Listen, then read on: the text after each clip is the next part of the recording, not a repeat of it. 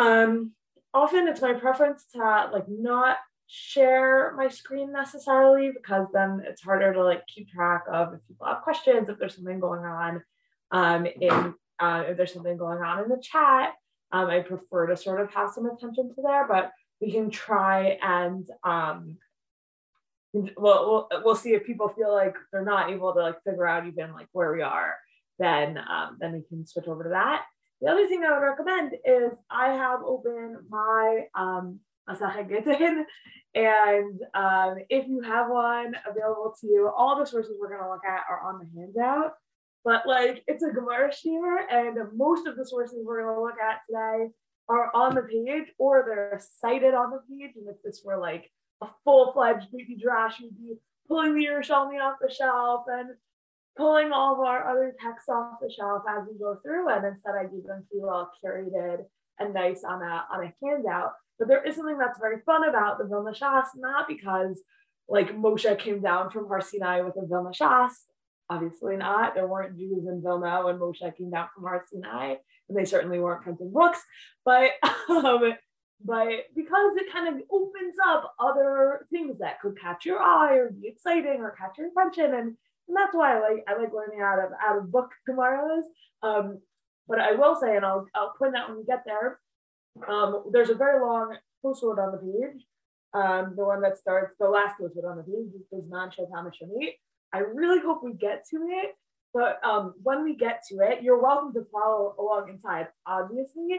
But um, I, I want to only do a selection of it, and it, might find it easier to follow what we're doing in terms of the selection um, if you look inside the handout only at that point. So um, for for the things that are that are on the on the page of the Shas. That that that would just be my my one little recommendation there. Um, that's what I wanted to say by way of orientation. Um, the next thing I want to say by way of orientation is that um, and what we're going to look tonight for those of you who like took a sneak peek at the handout. You'll see I literally put a Prozbul template from the OU onto the handout. And we'll get to it. I think it's source five or something like that. Yeah, source five. But before we even get to there, I think there's just one piece of orienting, like thinking that is really obvious. And once I say it, it's really obvious. But if you've never thought about it before, it's just worth kind of planting, which is that when we're talking about Prozbul, so we're talking about Shmitat Ksafim, which is, and we'll get to obviously the biblical verses about that, or source number one, but it's it's releasing loans during the Shemitah year. And um, there's actually a big debate about like when in the Shemitah year lo- loans are released. Are they released at the end of the Shemitah year? Or are they released at the beginning of the Shemitah year? The, the verses are unclear, as we'll see. But um, Shemitah Ksafim is the release of the release of loans, the release of monies. And it's the only part of Shemitah that is enacted outside of the land of Israel. So when we're sitting here at 8 p.m. Eastern, and certainly nobody in the land of Israel is joining us tonight, um, we, I can probably say with like a, a, good amount of confidence that everyone here is um, in the Galut. And when we sit in the Galut, we sort of have to wonder like, how do we connect to this idea of Shemitah? It's a Shemitah year but it's not affecting my produce. Maybe I have to look out if like my local supermarket um, imports oranges or almonds from Israel, then maybe then I have to be you know a little bit more careful. When were they picked? Um, are they, you know what's what's the status of them? Are they uh, are baked in? Are they whatever? See, uh, I think Rabbi Zukir's class for all of those different options. But most of the time, Shemitah feels like very distant when you're sitting in the galut. And have to remember that for a very long time, the vast, vast, vast majority of Jews were in the Galut, and it would be a Shemitah year. And what would their experience of Shemitah be? It would be Shemitah Ksafim. It would be this release of loans, which is lived out everywhere that Jews are. This is not an Eretz Israel uh, related or Eretz Israel specific obligation. This is an everywhere obligation. And nowadays, if I want to take out a loan, my first loan that I'm going to take out is probably like a credit card, maybe, or I have a mortgage, that's going through a large bank. Um, I'm probably not going to like first turn to my friend for a loan. Though of course, there are people who would do that, or turn to their family for loans.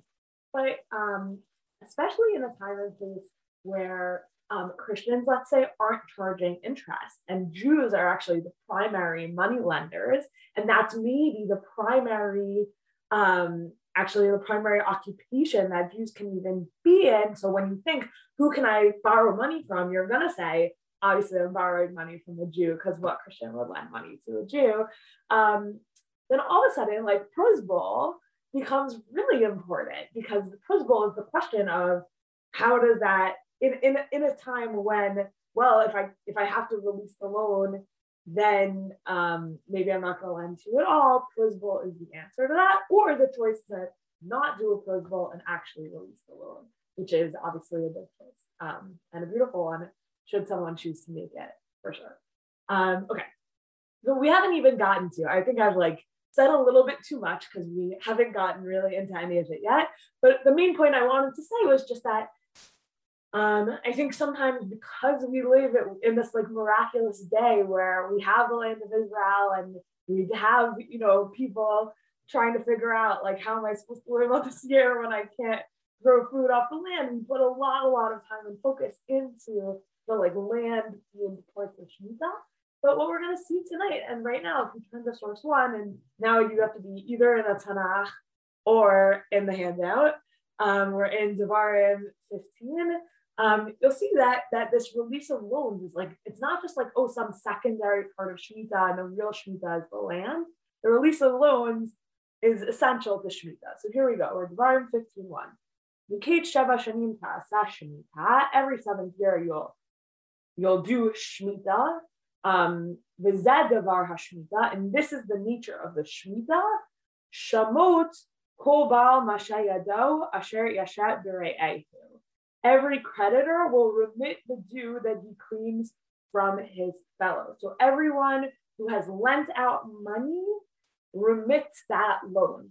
I lent money to Evie, and now it is the Shemitah. I say, Evie, that money is yours. That is what it means. Shamut kobal mashayado asher yashat Okay, and and just notice also like this word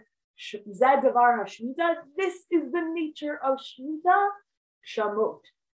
So what does Shin Mem mean in the Torah?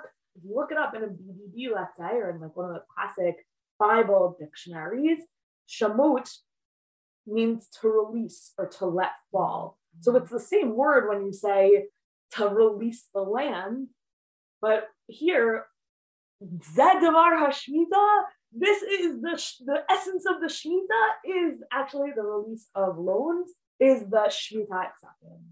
Um, okay. Don't don't bill your your fellow. They use here the translation I have is don't dun your fellow. It's a little old fashioned. Um, or kinsman for Shemitah. Um, the Shemitah that has been proclaimed is of God.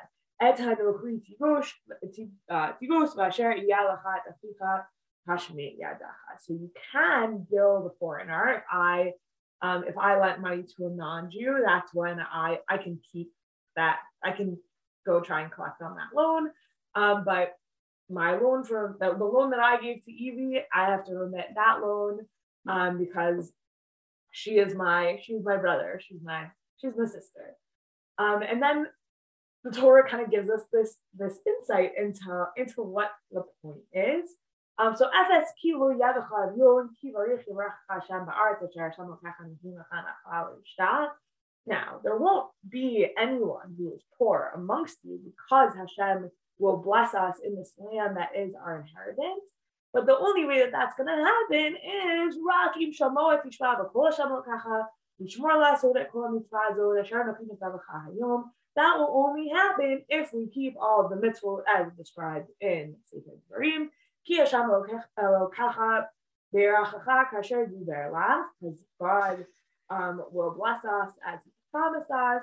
Ve'vatata Goyim Rabim V'ata Lo You will extend loans to lots of other people, but you won't require any loans yourself right? Loans signify poverty, poverty loan. Nowadays, we don't think of it that way because everyone has a loan. Everyone, everyone's house is like three quarters owned by the bank or whatever. It's the person who who has enough wealth to even get a loan, right? Because getting getting your getting a loan when you don't have any any proof that you'll be able to pay it back, that's impossible, right? So only wealthy people now get loans, but in the Torah, that's not the way it's understood at all. Loans are for poor people in the Torah, not for rich people. Um, and that's a that's a very important like paradigm shift when you're uh, when you're reading classic Jewish texts about loans, which is what we are.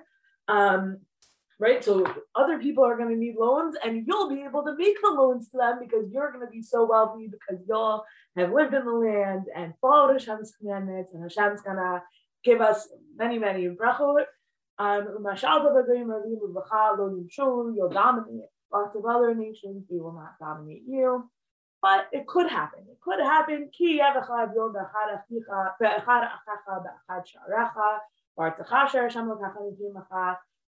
It could happen that there'll be a needy person amongst you in the land that God gives you. What are you supposed to do?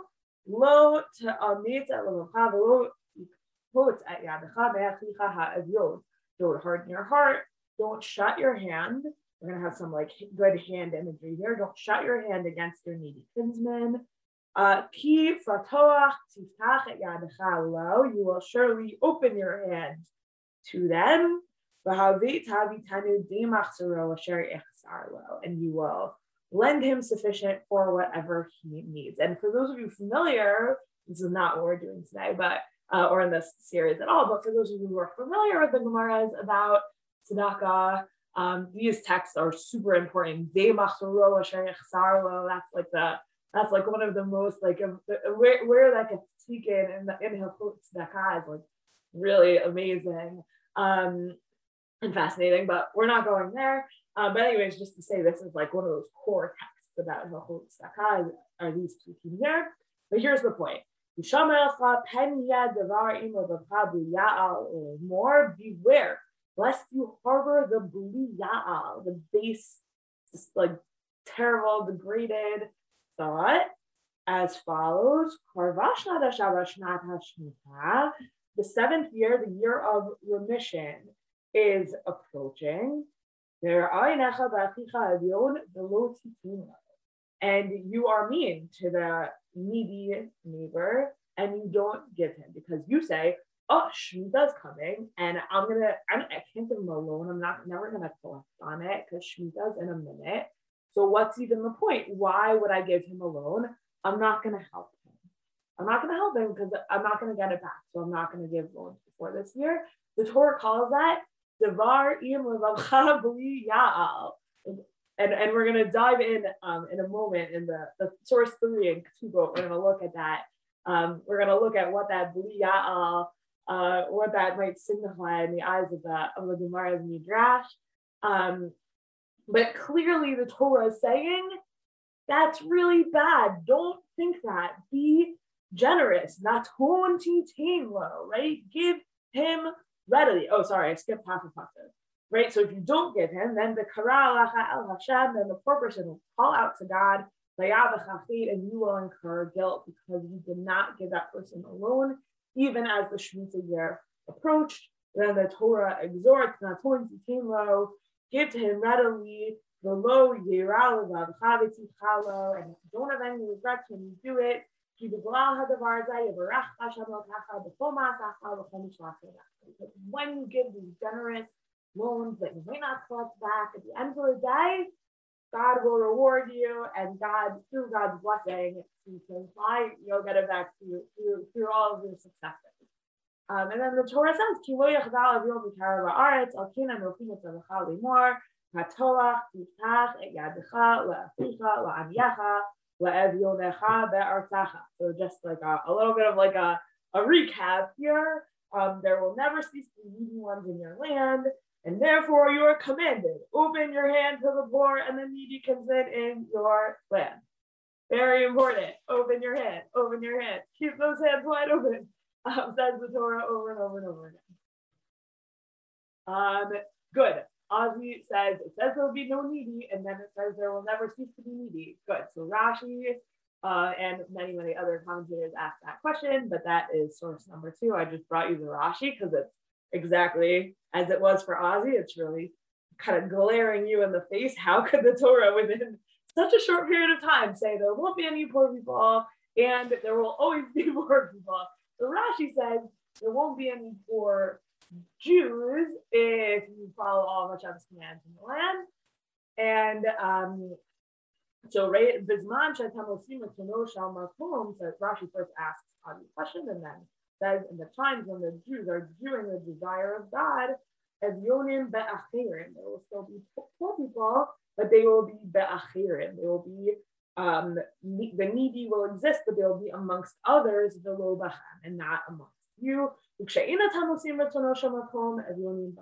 when you are not doing the will of the omnipresent, then the needy will be amongst you. That's just one option of many um, for for how to how to navigate it, but it's the classic one brought by Rashi. And I don't, I don't want to spend a ton of time on these psukim, but you can't understand the problem that Prozbul poses without having seen the psukim. Because what Prozbul does is it allows people to not remit their loans. So first of all, the word shmita means remit. And second of all, Hashem literally says in the Torah, um, don't let it cross your mind not to make a loan because Shmita is coming. Remit your loans and Hashem will bless you. And then along comes Hillel and says, oh, um, people aren't making loans, so we're going to invent which is literally anticipated by the Torah and commanded again. So that's kind of the right? So we have to see the psukim, but I also don't want to spend forever on all those beautiful complexities and learning that could come out of it. Because again, I mentioned before as we were going through, like so much of the tzedakah comes out of this. We could spend a year just on these psukim and all that the Gemara and the Halacha do with them and all the interpretive possibilities. But we're going to keep going. But I do just want to drill into this language of Buya'al for a second, because again, I think it really raises the ante on why Prozbul is like so weird and so problematic. So we have this Gemara in Ketubot, we're just looking at like a tiny snippet of it. Ketubot Tamechet um, Amar Aleph. Tani Rabbi Chia Bar Rav Mizifti, oh, in source three. Rabbi Chia Bar Rav from um, and Rabbi Yoshua ben Karcha say, Anyone who does not, uh, who averts his eyes from the obligation to give charity, it's as if he did a avodah zarah, as if he worshipped idolatry. Ktiv Hachav in our verses says, um, it says over here by charity, beware that there not be a base thought in your heart. Uktiv Hatam, and it says over there by Irnidachat, by the idolatrous city that gets burned to the ground. Yatu Anashim certain base fellows go out and then they turn the whole city into an idolatrous city, and then you go and you see it and then you burn the whole thing down, right? You have this connection of this like Buyal kind of thinking, and the, the two Buyal type of thinkings that are described in Devarim are the idolaters not only are they idolaters, they go and convert an entire city to idolatry. That's example number one of Buyal thinking. And then the second example is our example of this person who doesn't want to make a loan because Shemitah is coming. So it's this person who doesn't want to make a loan because Shemitah is coming, right? The Gemara calls him an idolater. And then along comes Hillel and says, I'm going to enable that line of thinking through Prozbul. So just to say, like, I'm just trying to paint you a picture of just like how incredibly strange and complicated Prozbul is. And, and the Gemara is going in this direction, right? The Gemara assumes we all understand how strange Prozbul is. So I just needed to like uh, bring you all on this on this little uh, little journey. Okay. Now we're gonna look at the Sifrei, and then we'll we'll look at just how how Prozbul works for a second after we look at the Sifrei. But the Sifrei is gonna explain um kind of what the um what the like mechanism or option one of, of what the mechanism of Prozbul is. Um, and, and the Gemara is going to actually actually not go exactly in this direction. The Gemara is go option two, and and mm, I think next week really we'll be able to have like a, a fuller sense of what all of the like me- mechanical options are for Prozbul. Uh, but we'll see two of them tonight, and here's the first one. So Sifra is uh, Midrash Halacha, so it's, the way it works is it it takes like a few words at a time of the Torah and, and then derives halacha from them, from, from maybe like something interesting it notices in the psukim or something like that. So, so here, here we go. Asher ya lecha et achicha. Sifrei explains, right, and, and what you have with your brother, velo shall achicha beyadacha, and not what belongs to your brother who's in your hand meaning it's not just to go back to the me Evie example. Um, Shemitah Aksavim is when Evie has my stuff and I don't have any of her stuff. Right? That's what the Sifrei here is pointing out. Mikana Talmer. So from here we can say Hamalve al Hamashkon in Shvi'it Meshameket. So if I lent Evie a million dollars and in exchange she gave me diamond earrings, Shemitah doesn't release the loan. Evie, I can still collect on my million dollars because there's something of Evie's in my possession.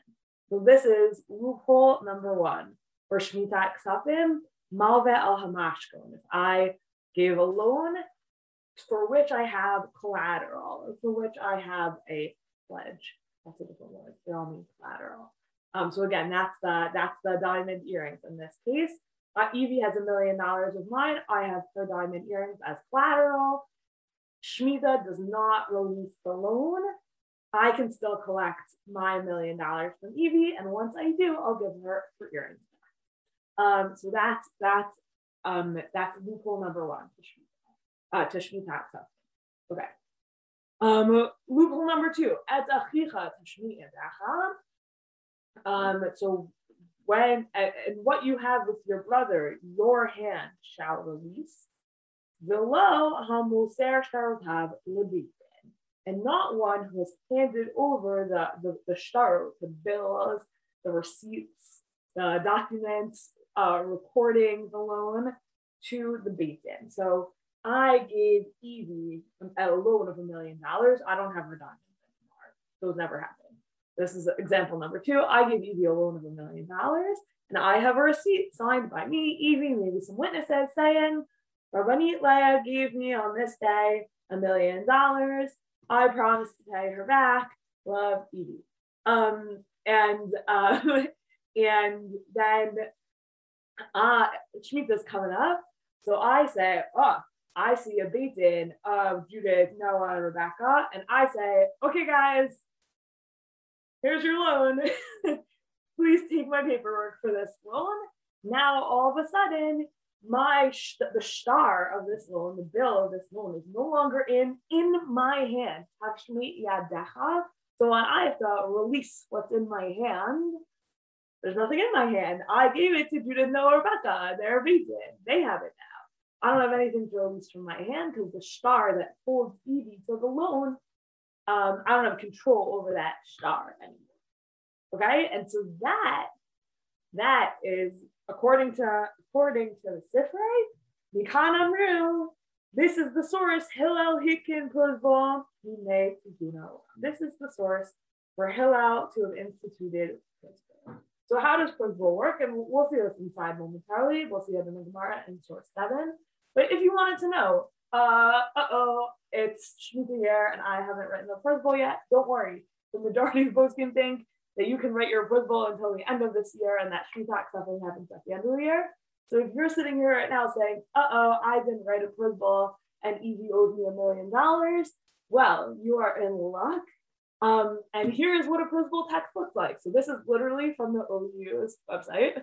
Um, and it, it is required in Israel and outside of Israel. And here's what they say. This is this is the, the form. This is the, the document. In the presence of the undersigned three judges, duly constituting a Beit Din, there appeared before us, let's say me, um, there appeared before us Leah Sarna, who declared before us as follows I hereby turn over to you, judges Rebecca, Noah, Judith, in this place, Zoom land, all of the debts owed to me, whether or not the debts are evidenced in writing, so that I may therefore collect these debts at any time that I desire. We, the undersigned Beit Din, heard the declaration of the above described person and have empowered such person to avoid having her debts canceled by Shemitah, and she may therefore collect all of her debts by virtue of this Prozbul, in accordance with the special enactment of Hillel and Chazal. In witness whereof, we hereby affix our signatures on this um, uh, 13th day of Mar Cheshvan 5781 here in Zoom land. Sign, sign, sign, all of it. That would be approval. Uh, probably that would be interesting to find out whether you could do it over Zoom effectively, but I would recommend going to a booth in person. Um, and probably, well, men probably, but for another time. Um, anyways, um, okay, so just that's if you're wondering, how does the Prozbul work? I think the, the document itself actually like pretty well lays it out. And, and keep that keep that in front of you when we turn to Gemara in a second, because you'll see that it like more or less is just the translation of the Gemara, which is which is pretty cool. Okay, so the Mishnayot. So now we're now we're now you can open up your your Messiah Gittin. Um, as promised, a Gemara shiur, and by 8:30 we'll be in the Gemara. Um, so the Mishnayot in, in the fourth paragraph of Gittin, many of them introduce this language that to us is very familiar as Tikkun Olam, for the betterment of the world.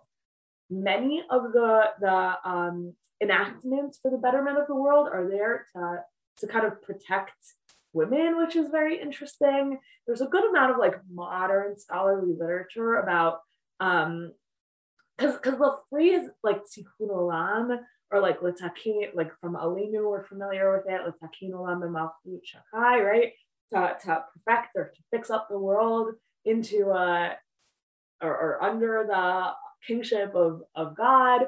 Um, so like that version of like perfecting the world and this version of like legal enactments that protect people um, uh, and typically protect, almost always protect the underdog. So in Gittin, that's typically the woman, um, but not not always. Um, here it's the here it's the poor person, right? What, right? And and it's worth it to spell it out for a second, right? The point of this is not to protect the bank or the wealthy person.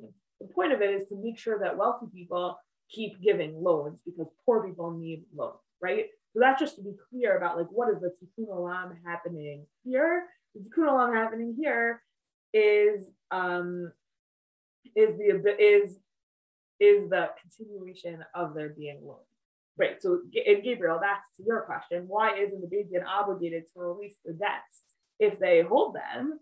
Um, so I mean that would be a possibility, but the point of Prozbul is for that not to happen because the point of Prozbul is for me to keep lending. And in the idea of Hillel and the understanding of Hillel, I'm not going to keep lending unless I can collect on my debts.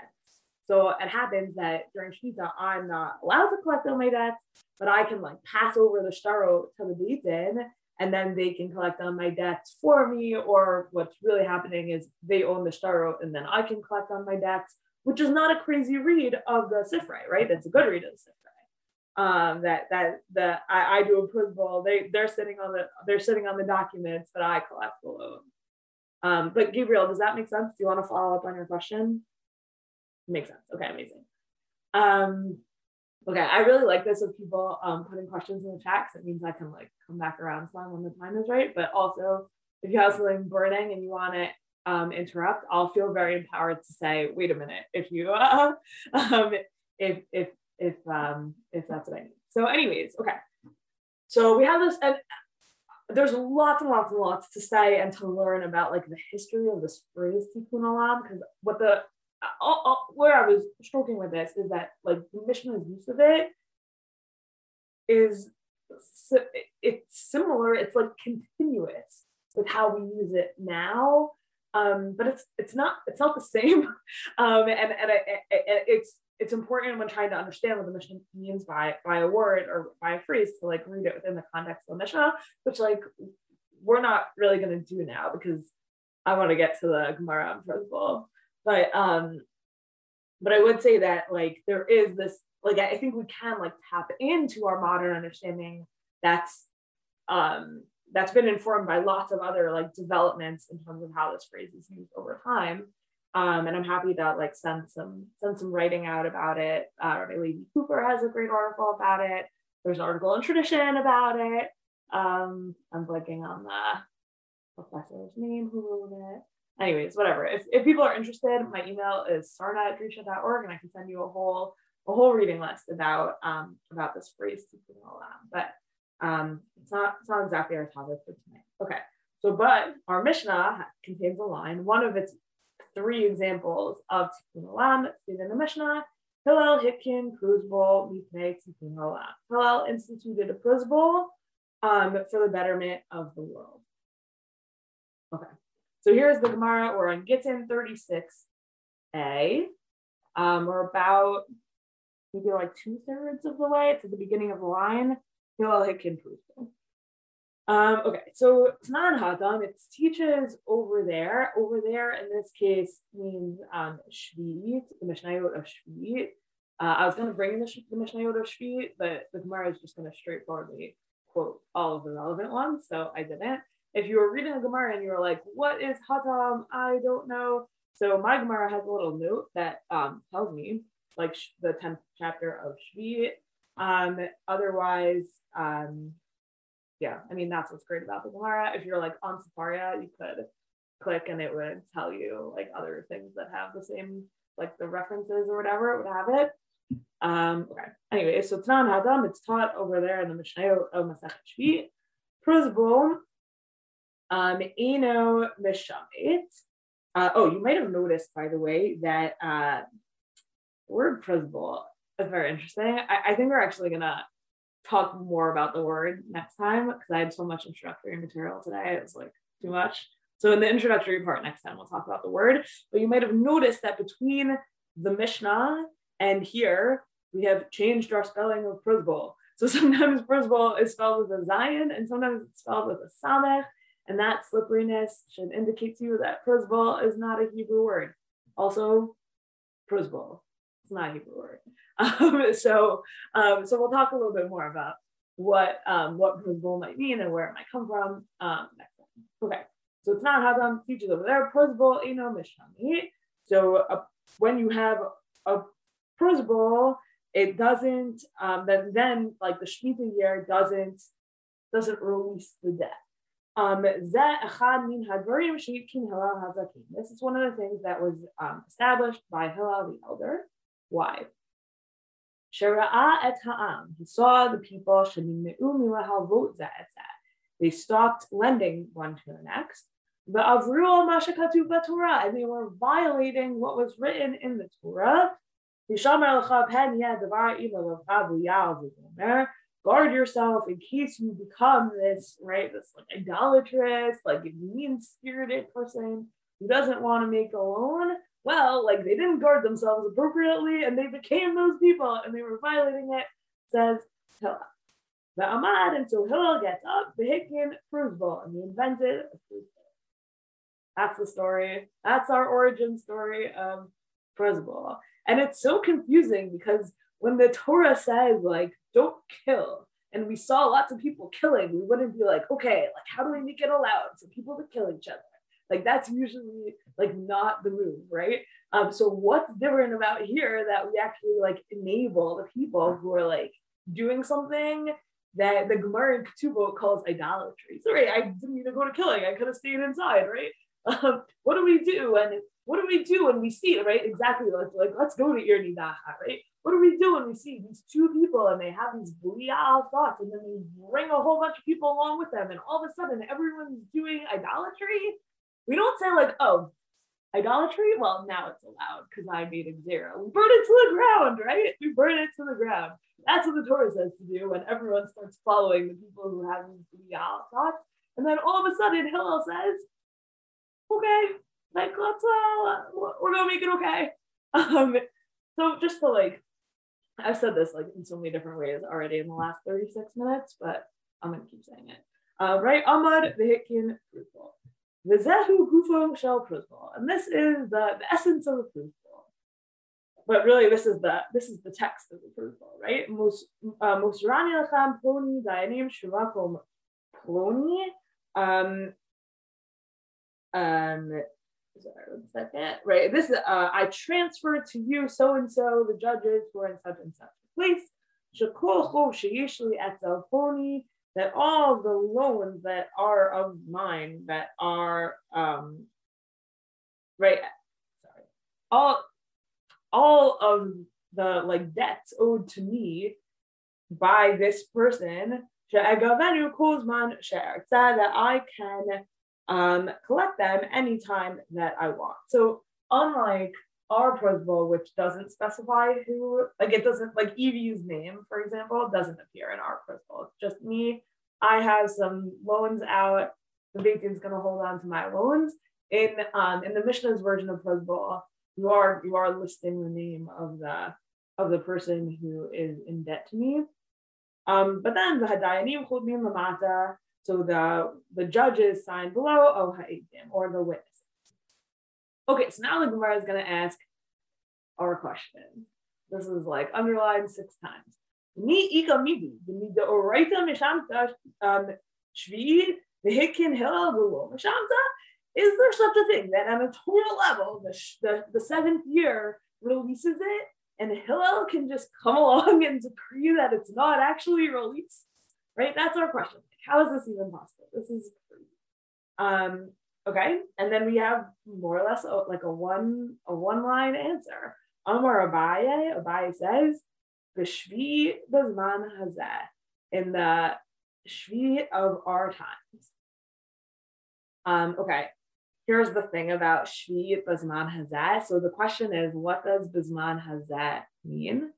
Right? Presumably, it at least means in the time of Abaye.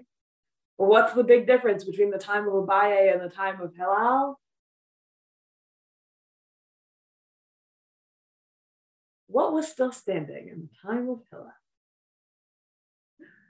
Right? In the time of Hillel, you still have the Beit HaMikdash. Um, so that's a big problem we're going to read a little bit more, but then the even we're going to do together um, is going to be about that question, which is like, what does it mean that Hillel invented Prozbul when the Beit HaMikdash still stands? And then the Gemara says, how is it possible that Hillel invented Prozbul? And the answer that the Gemara gives, that Abaye gives is, oh, it's it's Shvi in our time, which seems to mean Shvi um, like Shvi Derabanan, like Shvi not on a Torah level of Shvi, but some some like secondary or like degraded version of Shvi in our time. Um, and, and so, but we just have to finish by a statement. So Rebbe he, um, and it, it is Rebbe, right? So because he's going to explain what Shvi Bizman Hazeh means. Rebbe he, the Tanya says in the Breita, Rebbe Omer, Rebbe Danasi says, Zed Devar Hashmita Shemot, right? So he quotes our verse, Zed Devar Hashmita Shemot. This is the matter of the releasing of the land, or the, of the release. Sorry. This is the matter of the releasing release. So that's confusing. Why does it say the matter of the releasing release? Why is Shmita Shemot? Uh, B'shtei Shmitot Hakatuv Medaber. The verse is talking about two different kinds of Shmita. Achai Shmita Karga. One is the Shmita of the land. The Achai Shmita Ksafim. And one is the Shmita of money. Bizman, sorry, Bizman Shetam Karka. When the Shmita of the land stands, Atam Shami Ksafim. Then you have the Shmita of money as well. Bizman Sheyatam Shami Karka. But in a time when you do not have the Shmita of the land, Yatam Shami Ksafim. Then you don't have the Shemitah of money either. The Hikinu Rabbanan, the Tishmot, Zecher. But the rabbis instituted that you should do Shemitah Ksafin, that the Shemitah of money should stand even when the Shemitah of the land isn't observed on a Torah level or isn't observed at all, maybe because Zecher Lishvi, right? So Rashi there says Zecher Lishvi, Shalo Tishtakach uh, Torah Shvi, that the that the whole idea of Shvi won't be forgotten. And by the way, like as I mentioned at the very beginning, that's not crazy. Like if, if you imagine that the vast, vast, vast majority of Jewish people living outside of the land of Israel, and then you say, oh, and there's no any kind of Shemitah because all Shemitah, even Shemitah Ksafin, is relevant only when there's also Shemitah Karka, then the Jewish people living in Provence in the year 1100 or whatever are, are not going to have any Shemitah and you're not going to remember the cycle and you're not going to remember that it exists and there's, you know, enactment of it. And that's really not great, right? So you want there to be some kind of Shemitah that exists. Oh, we'll keep Shemitah Ksafim and we'll keep it everywhere. But then, so you have this Zecher Lashmiut that exists. So then continues Rebbe, Ra'a, uh, Rebbe, right, that Abaye is quoting, Ra'a Hillel, But then, in that situation, Hillel saw that they stopped blending to each other. And Hillel gets up and says, No, we need a temple. But again, Hillel is when the temple is still standing. So we're left with this big question of like, what does it mean? Maybe we could get on board with when there's no temple, when there's no one in the land of Israel, that Shemitah in that time doesn't really exist, but we keep around Shemitah Ksafim because we want to remember, right? It's the um Zicher l'Shmita, um right? Okay, we can get on board with all of that. But the problem is, like, is that the reality of Hillel? Um, so that's that's where we're going now. So um, if you will turn, please, to the Rashi that um, starts with the Shvi Bezman Hazeh. So we're back on the Mazab Amud Aleph, and it's like kind of a long Rashi that starts like maybe like two lines after where we started in the Gemara, if you're following along there. And if you're in the source sheet, so I just brought you like a big chunk of Rashi. Sorry, you can see all my notes giving away. Um, but um, I just brought you like a big chunk of Rashi, but it's the it's the second one down. All right, so B'shvi Bezman is that, and Rashi asks a question. The Hillel Karebi Spiralai, um, so Hillel seems to hold like Rebbe. Hillel holds like Rebbe, which obviously Rebbe is long after Hillel, but okay, fine, right? So so Hillel's reasoning is like what Rebbe said. The Amar Shvi Lahashmatat Malve Bisman Azed Derabanan. Who says that the the, the um, releasing of a loan in the seventh year in our times is on a rabbinic level. But then Rashi says, the Gav, the Hillel, the Bait Shini have that even though Hillel was around in the times of the temple, Svir Leila Abaye, Abaye seems to think, or to the Bait Shini, that in the second temple time, Holil Velohe Yovel Nohig, Lona Hagush Mizim Mida That since Yovel wasn't practiced in the second temple, then in a time when you don't have Yovel practice, when you're not practicing Yovel, then you're also not practicing Shemitah on a Torah level. Um, and we're going to look at that, or maybe we'll hopefully we'll get to that source number 11, which Rashi, if you're inside your Gemara, you're going to see that Rashi here quotes Erechim. So I brought you the whole Erechim. We're going to see it in the context of the Tosfot. So basically, that Erechim is uh, the way Rashi quotes it is like kind of misleading and confusing, which is why I kind of like cut it out here. So we're just going to get to it later. But he says that Rashi understands that Gemara and Erechin to mean that Yovel was established in a, only a Derabanan way. But we're going to kind of move on from that. Um, and then he quotes uh, Matati the Talmidei Rabbi Yitzchak Halevi, Shekatav Masachet Gittin B'Yerushalmi. So I see it quoted in Rabbi Yitzchak Halevi, who saw in Masachet Gittin in the Yerushalmi. Um, and this, by the way, like raises all kinds of questions of like, did Rashi have the Yerushalmi? We know that Tosfot often quote the Yerushalmi. But like here we see Rashi quoting someone else quoting Yerushalmi, like that's kind of weird and interesting. I'm not I'm not like enough of a scholar to like know what everyone thinks about that question, but but I think it, it is kind of an interesting point here. Um, so minayim she'ina shmita nohaget elabazman she'yovel noheg.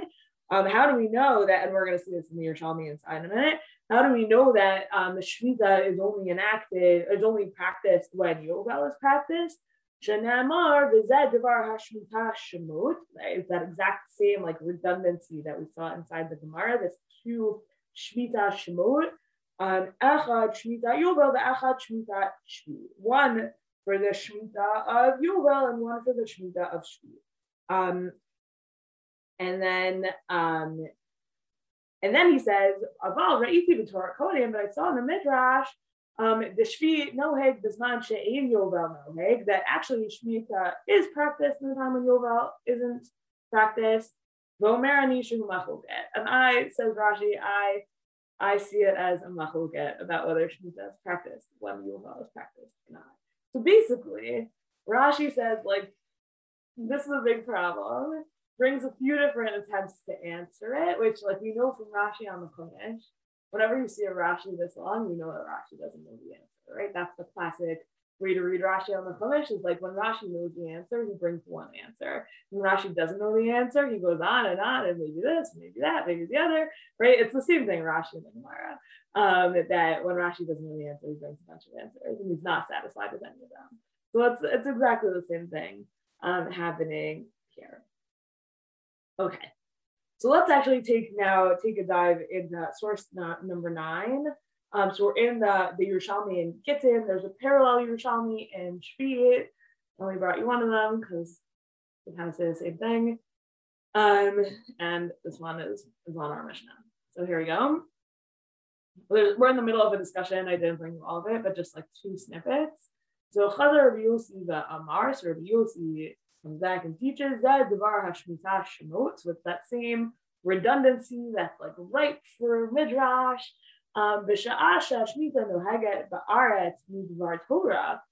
Um, he shamiks uh, um, hashmik safim nohig bein ba'aretz bein b'chutz la'aretz dvar Torah. So when the Shemitah of the land is practiced on the Torah level, the Oraita commandment, then Shemitah Ksafim is also practiced, whether in Israel or outside of Israel, on a Torah level obligation. But when Shemitah is only practiced on a rabbinic level in Eretz Israel, then Hashmik Ksafim Noeg Bein ba'aretz, bein b'chutz So then Shemitah Ksafim is only practiced on a, on a rabbinic level, whether here or there. I, I, think we should like sidebar for a second to say that the question of whether Shemitah like today in 2021 is um rabbinic or Torah, and we'll get to it kind of when we see like the Erechim stuff, whatever, um, is super big, giant question because of a lot of these sources, meaning like the same sources that are going to say, well, I guess we haven't even seen it. Well, we, we saw it in the Rashi and we'll see it inside the Yerushalmi in a second. Like those same sources that say, oh, Shemitah is only on a Torah level when you have Yovel on a Torah level. So then, but first of all, like we don't necessarily need to hold that way. Um, and second of all, like, well, okay, so when is Torah, when is when is Yovel enacted on the Torah level? Um, and was it in Bayit Sheni? And if it was in Bayit Sheni, then should it be now? And and Shemitah being Zerabanan is one of like the big um, arguments behind, but before and against some of the different ways that people navigate um, buying produce in Israel literally today, like literally as we speak, I guess not literally as we speak the middle of the night, but like tomorrow, um, literally tomorrow. Um, and I think that um, just so you know, like this debate about like when what constitutes Torah level Shemitah, um, that we're kind of seeing the raw materials of that debate, but it's it's very, very live and very, very present now. And there's other classes being offered by Shemitah in this um, little like semester thing we have going on that um, that really cuts that. But so you're seeing some of those sources. Um, okay, so then the next the next little um, Yerushalmi gets in snippet. So another interpretation of the Zed Var Hashmita Shemot. Um, Rebbe Omer Shnei Shmitin Shmita the Yovel. So why does it say Shmita Shemot? Because there's two Shmitas, Shmita and Yovel. The Sha'asha Yovel Nohig Hashmita Nohagat Midivrei Torah. So when Yovel is practiced, Shemitah is practiced on a Torah level. Pasku HaYovel, no Haget, Shemitah Midivrayim. When there's no more Yovel, then Shemitah is practiced on a rabbinic level. Imadai Pasku HaYovel, when did Yovel end? This we have from, so he quotes from Vayikra Hey, L'chul Yovel applies to all of Israel's inhabitants. בזמן שישובים עליה ולא בזמן שגלו מתוכה. In times when they are sitting on it, when they are settled on it, and not in times when they are in, they have been sent out from, they've been exiled from it. היו עליה והיו מעורבבים שבט יהודה ובנימין, שבט בנימין ויהודה, יכול היה יובל נוהג, so when you have Jews living in the land of Israel, but Benjaminites are in Judea and Judeans are in Benjaminite land, is that Lakol Yoshbeha? Is that what it's is that is that what the Torah requires? Talmud Lomar Yoshveha. No, the, the, the Torah says Yoshveha, Lekol Yoshveha. And it's everyone where they're supposed to be in their like specific inherited land. ונציד אומר, כיוון שגלו שבט ראובן וגד וחצי שבט מנשה, בטלו היובלו. So from when Reuven, Gad, and half of Menashe were expelled, that was the end of Yovel. Which means Yovel was very, very, very short lived in the scheme of Jewish history. And if you follow this, that means that Shemitah since that day has only been Derabanan. So that's like the most extreme possible version of is Shemitah, is Shemitah Derabanan or. Um, okay, so then the question is, um, okay, so so then the question, like we're still sitting with this question of like, how is it possible that Hillel like created Prozbul while the temple still stood? So this would be an answer, right? The Yerushalmi here is a very easy answer. Shemitah has been Derabanan since um, Reuven, Gad, Chatzi Shabbat Menashe were exiled they're never to be seen again. Shkoyach, now Shemitah is the Rabbanan. Hillel can so then Abaye's Bisman has that, and Hillel's Bisman has that are the same. Temple stands, temple doesn't stand, doesn't matter.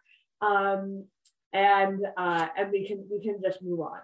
But I think we're gonna we don't have very much time left. I'm think if we can skip even more of this tool but I do want you to see a tiny bit of it at least. Um, right, so he quotes at the beginning of it, if you're maybe follow, do try and follow along in the handout. So the first, because I just divided it into paragraphs, which obviously in the Gemara, you're not gonna have paragraphs. So in the first paragraph um, that I have here, he just quotes, he quotes the Rashi who says um, more or less what the Yerushalmi says, which is Hashmatat Karka Lo Nagad right? You didn't have, you didn't have Torah level Shemitah in Bayit Sheni. That's more or less what Rashi says and quotes the quotes the Yerushalmi to say it. Um, the kasha l'Rabbeinu Tam. Now I'm in the second uh, second paragraph. Um, Rabbeinu Tam asks the question: Hayalola. Right. The Bavli should have just said what the Yerushalmi said. Like, why doesn't the Yerushalmi just says it so much better than the Bavli does, and the Yerushalmi solves all the problems. So why doesn't the Bavli just bring the argument of the Yerushalmi and all the people that the Bavli uh, that the Yerushalmi had, like the Yossi, Rebbe, like the Bavli loves all those people, you know, just like bring those, bring bring those teachings, problem solved. So Rabbi Tam says, why doesn't it bring the Yerushalmi? And Rabbi Tam says, over Rabbi Tam to the Bayit Sheni Nahag, not just Shmita, Yovel. Rabbi Tam says, in the Bayit Sheni, you had Yovel. Okay, so how does he use that? Um, he says the rules about houses in um, walled cities, Bate Are were practiced in Bayit Sheni, and those laws are only practiced in a time when you have the Yovel. He says that um, oh, I cut this out entirely, I think, but he has some other rules. Um, he has a um, what is it? He has another one. Oh, oh, Shifcha Charufa, right? Shifcha Charufa um, is only practiced when you have Yovel um, or being time, and that was practiced in Bayit Sheni. So, ra- therefore, it must be that, um, therefore, it must be the case that in Bayit Sheni, they not only had Shemitah on a Torah level, but they had Yovel. And that's the Ram Tom's read the Gemara. And says, so then he says, okay, so when did Hillel establish Prozbul? He didn't establish it for his own generation. I'm just skipping a little bit here, but to the next underlined line. Um, but rather, he established it for once the Beit HaMikdash was destroyed. And once the Beit HaMikdash was destroyed, they stopped practicing Yovel and stopped having Shmita uh, on a Torah level problem. Um, so that's one option according to Rabbeinu Tam.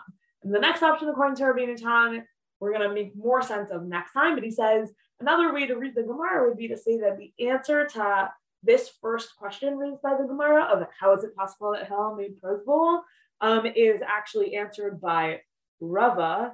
and Rava says Hefker Beit Din Hefker. And we're gonna we're gonna spend all of next time trying to piece together Rava's Hefker Beit Din Hefker. So um, we're gonna move on from that. And then he gets to this thing that happens at the end of Erchin that Rashi talked about. And um, he and he uses that to argue that Yovel was practiced in the time of Bayit So let's just let's just look at um, let's just look at look at the Erchin Gemara really quickly. We're not going to read through all of it, super long, but it's also like amazing. Um, so the, the Gemara is sitting on um, this like funny pasuk in Ezra that says there was no sukkah like this, or this had, sukkahs hadn't been practiced in this way since the days of Joshua. So then the Erechim's trying to make sense of that um, that verse in Ezra, and it says, "Mekish bi'atabi me Ezra bi'atabi me Yehushua." We're in source number eleven.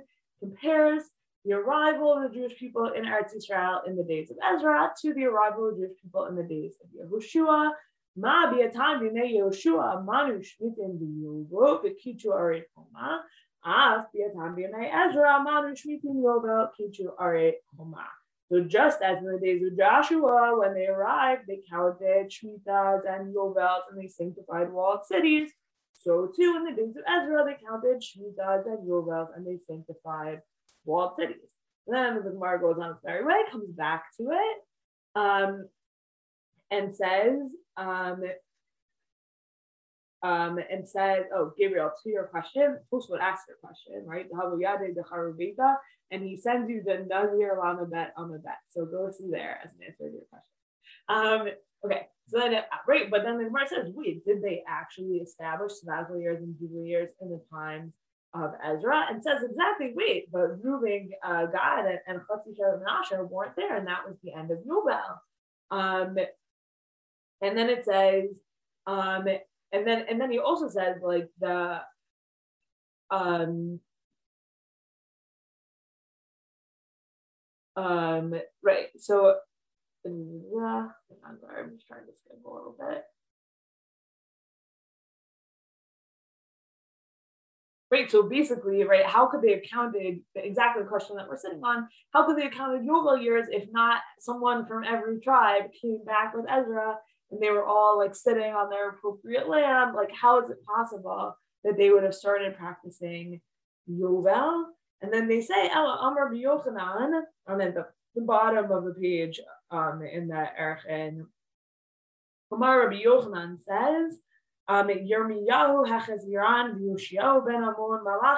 No, the Jubilee year um, wasn't in effect when the tribes of Reuben, Gad, and half of Manasseh were exiled, but Yirmiyahu brought back all the exiled tribes, and Josiah ruled over them, as it's written in um, Yechezkel, for the seller shall not return to that which he has sold. However, it's complicated the way they learn that out a little bit from Yechezkel. But basically, um, but basically, they the argument is at the end of here that potentially at least, and this is how Tosfot reads it, that even though they were exiled, Yirmiyahu actually brought everyone back, which means that when they were exiled again in the days of Yirmiyahu, someone from every tribe was exiled, and then Ezra brought someone from every tribe back, which according to Tosfot would lay the groundwork for Yovel to be observed in Second Temple times. And then he ends on like a very lame little note. He says, "Miu kashet, Ezra um, he says, you know, it's a great read of the Gemara and Erchin, but everyone knows, right? Uh, Zil Kari like, you can go ask the children and the yeshiva, and they would all tell you that in Ezra they did not have someone from all 12 tribes. So even though it's like a very fun read of the Gemara and Erchin, doesn't actually kind of like all come together in the end, even in the Tosfot. But Tosfot, so Rashi, so just to, to like tie it up a little bit here, and then we will say why let's move until next week. Um, we have a problem, which is like Hillel creates prozbul potentially in the time of the Beit Mikdash, um, when it seems like maybe Shemitah was observed on Torah level. So in order to say, so you could say, like Rashi says, no, Shemitah wasn't observed on the Torah level in Bayit Sheni. Or you could say Tosfot, which is Shemitah was observed on the Torah level in Bayit Sheni, and Hillel's takana did not take effect until after the temple was destroyed. Uh, so that's more or less what we saw for tonight. We're going to see Tosfot did bring one other option, which is that, um, and this is like a very exciting one, that actually when Hillel, Hillel did invent it in Bayit Sheni, even though Shemitah was Daraita, even though there was Yovel, and he invented it on the power of Hefker Beit and Hefker, which we will explore next time. So, um, and uh, everyone. Oh, okay uh, I'm done. I'm gonna take a look at Ozzy's question now. I just saw it. Is forgiving a loan in the halachic category of charity, in the sense that if you forgive a loan, you can count it towards your charity obligation? Well, presumably, because if the person needs it, because you just gave away money for free. So yes, okay. I would say I would say almost certainly yes. Okay, thank you so much, uh, Rabbanit Sarna. Uh, and thank you, uh, everyone who joined us uh, today uh, here on Zoom, on Facebook, and on Drisha Live. Uh, we will be live again tomorrow, Tuesday at 8 p.m. Eastern, with the third class on in a series, uh, Prayer in the Prayer Book. The Siddur is a guide to prayerful reflection with Rabbi Silber. In addition, you can always find out more information about class offerings um, and as well as the registration links on our website, www at drisha.org slash classes, or you can watch uh, recordings of the classes or watch the classes live at uh, www.drisha.org slash live. Thank you again for this opportunity to learn with you, Rabbanit Sarna. And again, thank you to everyone who attended. We really hope to see you soon at one of our upcoming classes here at Drisha.